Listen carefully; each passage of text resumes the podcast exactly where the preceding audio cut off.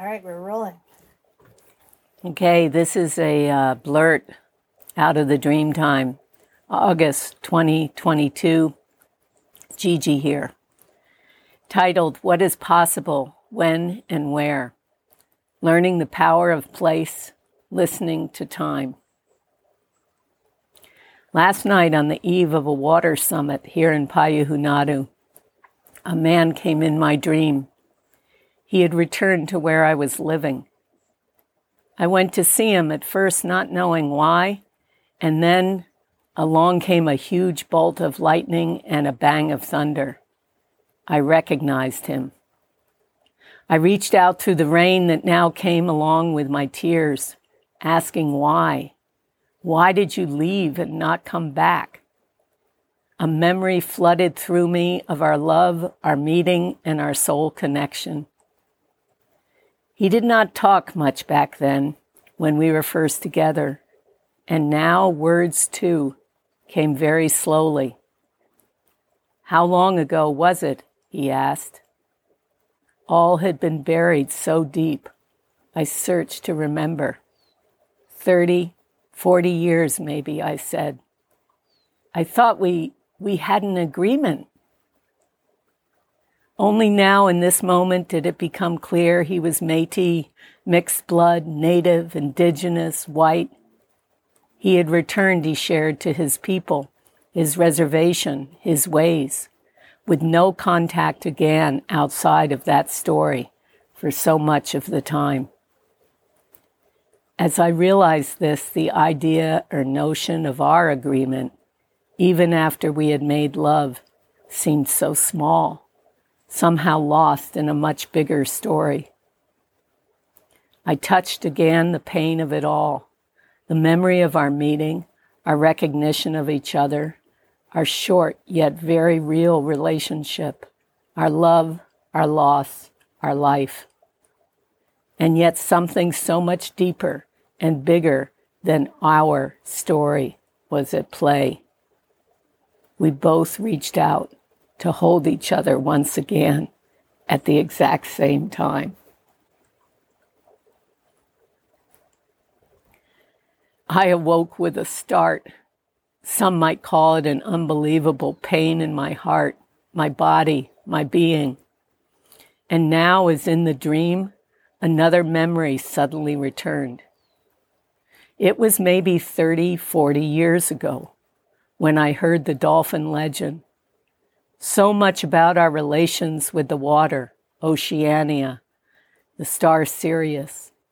So much about a songline from Turtle Island across the Rainbow Bridge, across the Pacific to the land down under.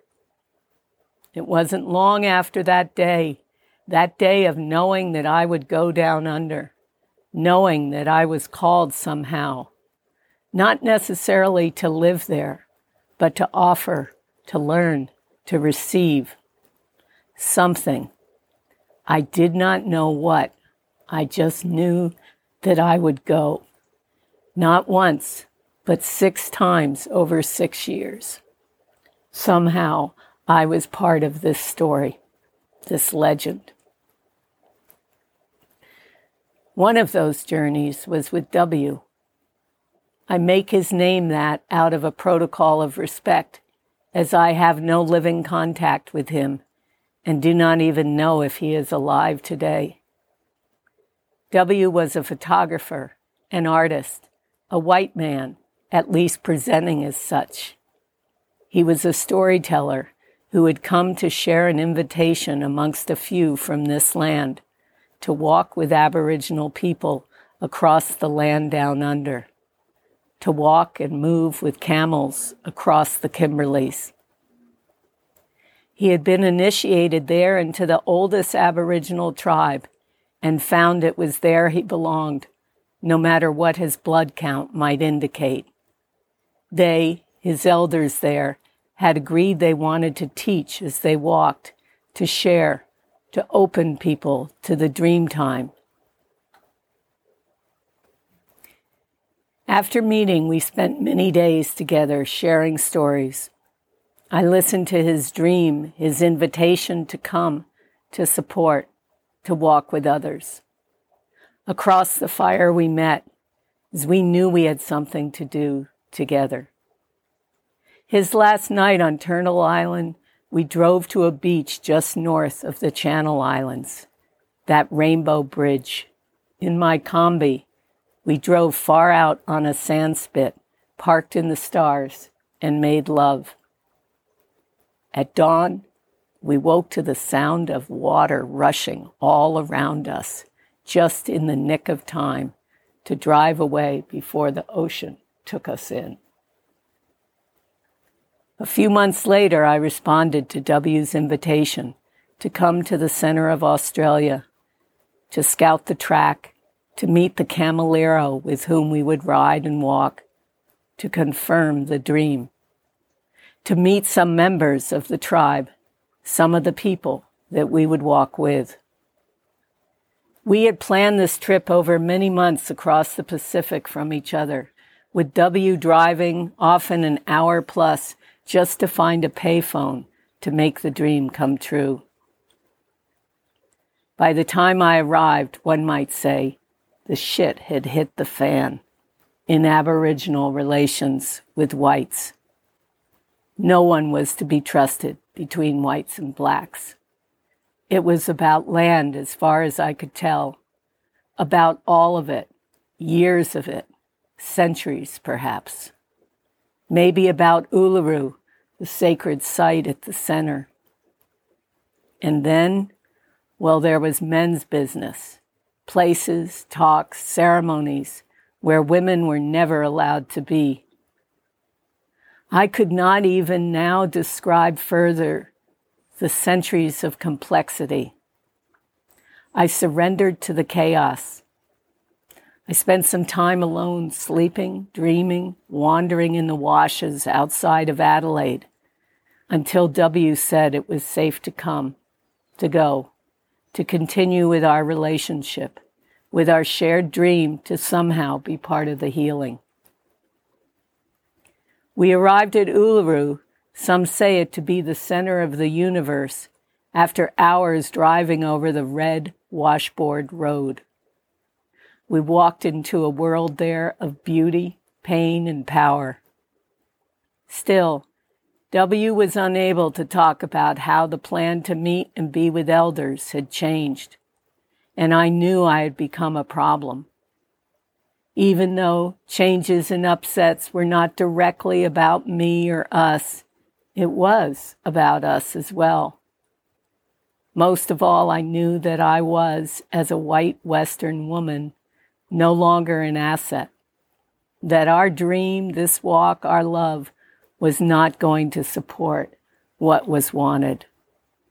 The timing of such a pilgrimage was off at best, and we were not going to make a difference in the world the way we had hoped. One plus one no longer made three, and something else needed to happen. That day we separated. We walked around the rock, going in different directions. That day we parted, unable to talk or even be with each other. At the day's end, I found myself called, actually stumbling upon and drawn into a cave at the base of the rock there in the dark, asking, praying, singing for the healing to somehow continue, for the love to override broken agreements and bring us, not just W and I, but all peoples together again. Before leaving, I played a music tape gifted me just before we had departed from Adelaide by another Aboriginal elder, a dolphin dreamer he had told me to find a place to play it at Uluru. Ha, what a surprise. There I was feeling hopeless. And who came into my ear and heart but Bob Marley and the Wailers? Now that's a wail of a dream. I had to laugh and cry at the same time. And I left, praying to learn through the mystery of it all asking for song lines to continue, to be our guide and bring us whatever was needed. Just after dark, we met where we had begun the walk and returned to the parking lot.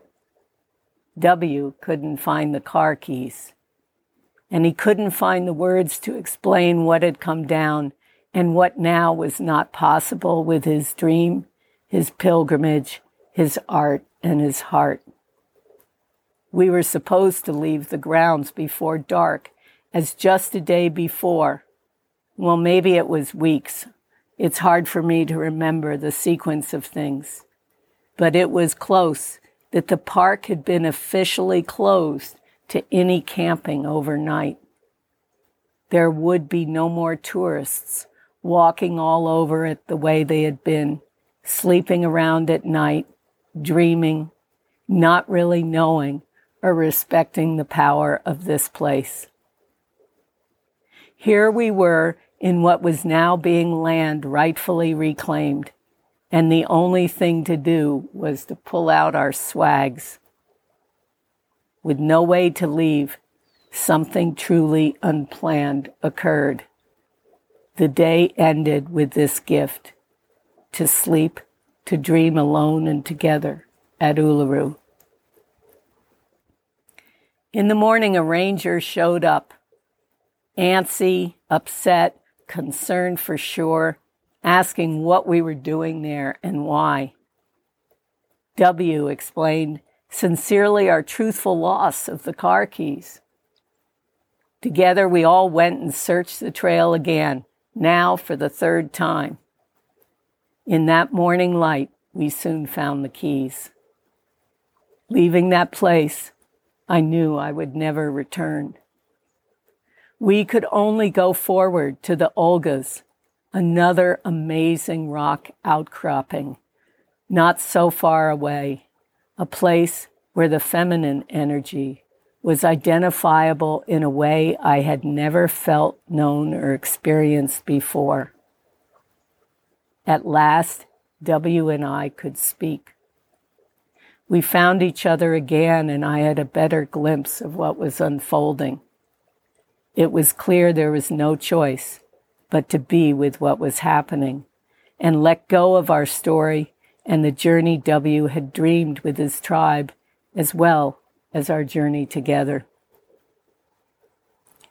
We parted as we had begun, with respect, love, recognition, acceptance. It was not the time for us for a walk together, for the journey with whites and blacks, for going beyond boundaries. This was a time for separation, for reclaiming, for naming, for recognizing the agreements broken, the ones never made, the insanity of abuse and genocide centuries old. No going forward until that happened. W returned to the tribe. There, he brought his paints and he supported so much of the Aboriginal, beautiful, powerful, important art that was coming again from these people and these lands.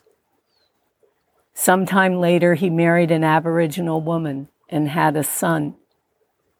Many years later, in a small beach town on Australia's east coast, I met him again.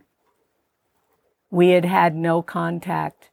We had no idea we would be there at the same time together. Song lines, I guess, crossing. And his story, it was amongst many sad ones I knew, filled with trauma, illness, and numerous tragedies within indigenous communities. His wife had gone into an alcoholic rage and set fire to their house, full of W's photographs, stories, and art. All had been burned to the ground. He had left with his son, who he was now raising on his own.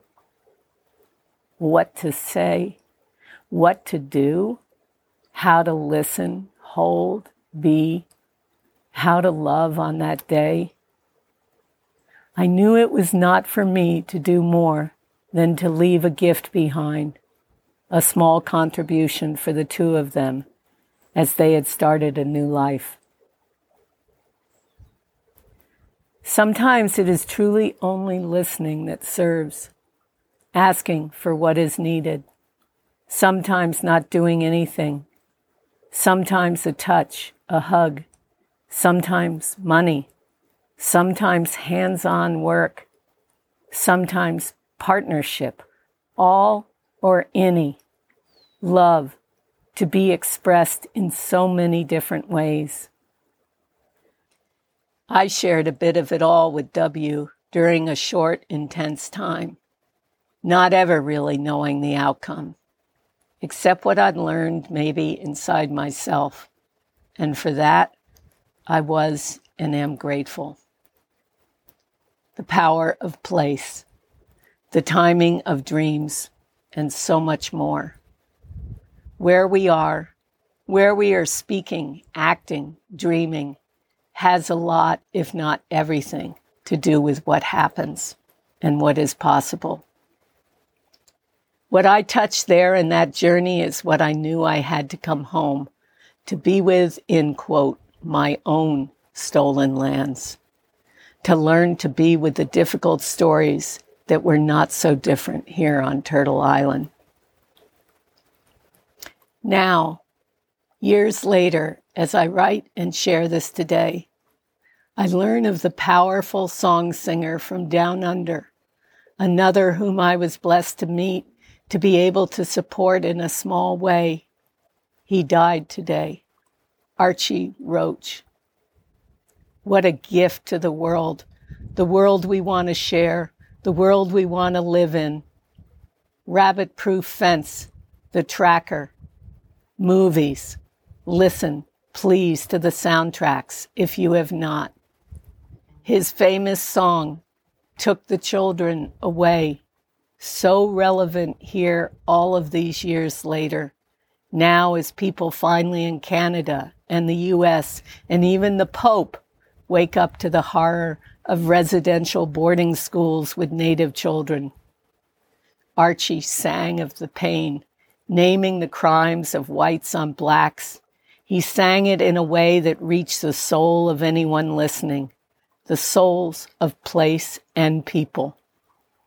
We thank him and so many who have been saying and singing the truth for so long.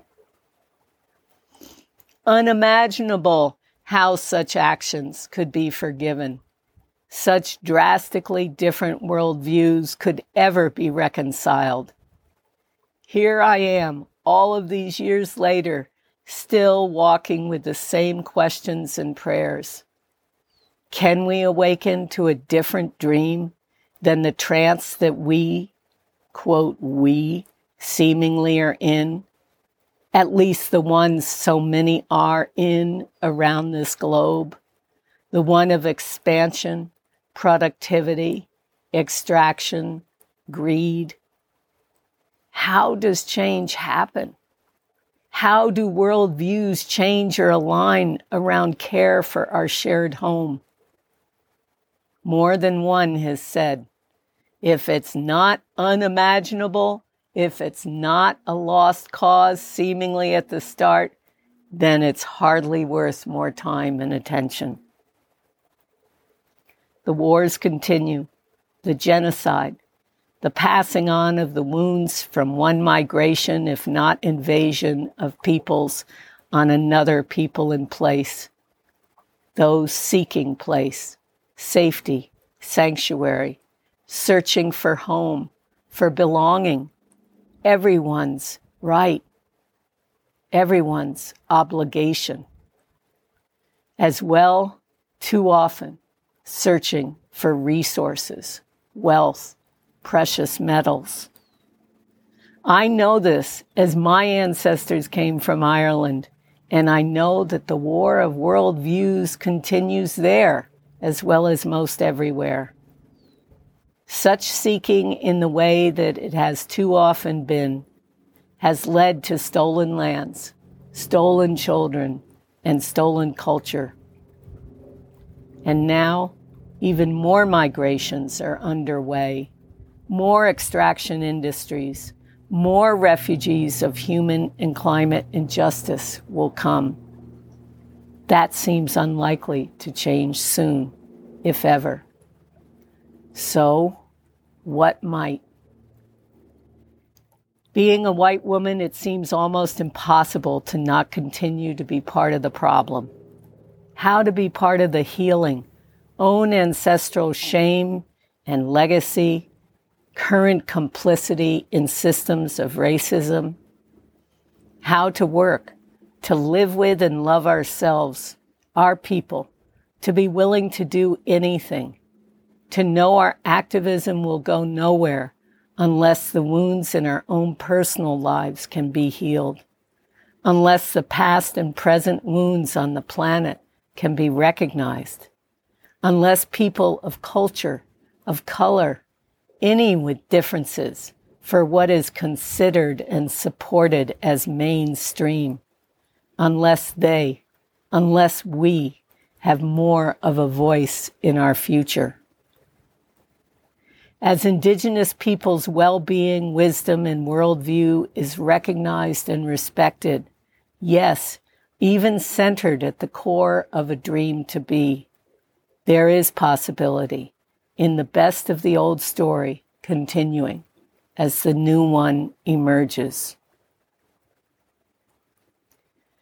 We changed course, it seemed, as a country so many years ago when I was protesting on the streets. We got out of Vietnam, marched for civil rights, but truthfully, not that much of American consciousness really seemed to shift. When economic reasons primarily motivate the change, the behaviors of injustice simply shift to somewhere else. Stopping fossil fuels, oil drilling, coal mines, even if we are totally successful, the extraction behavior continues. It already is continuing.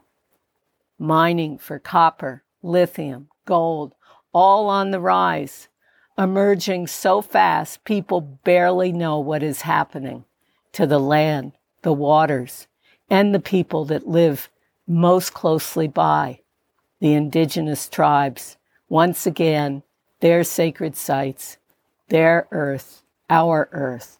The rape continues. Change in awareness and consciousness in the dream, yes, the dream that we have been living, is what I pray for. As I listen to my dreams, as I follow my heart, I can be a little bit maybe in the change and in the current as I and others prepare for what is coming. There is no way I can or will ever understand the complexities of Aboriginal law, the cave that was for men only, the pain of having my children stolen, the mysteries of the dream time. And still, there are some love agreements I do understand. And through listening, I may support those and hopefully do the right thing in any given situation, no matter the outcome. At the water summit, the following day after my dream and this blurt, many were eager to come together, to form alliances, to work collaboratively. And now, we now get to see again what is possible in these lands in these times. It is a long walk home, alone and together.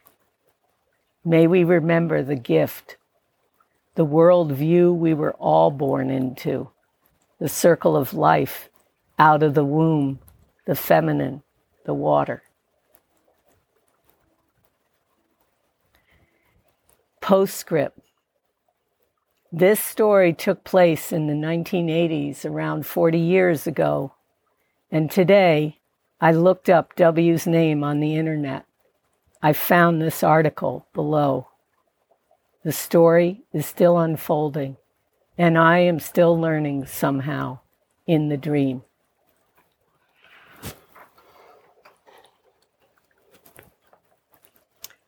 Lost for 40 years. A historic group of works by groundbreaking Australian Aboriginal artists is finally getting a museum show. The paintings, which turned up in a shipping crate in 2019, now have their audience.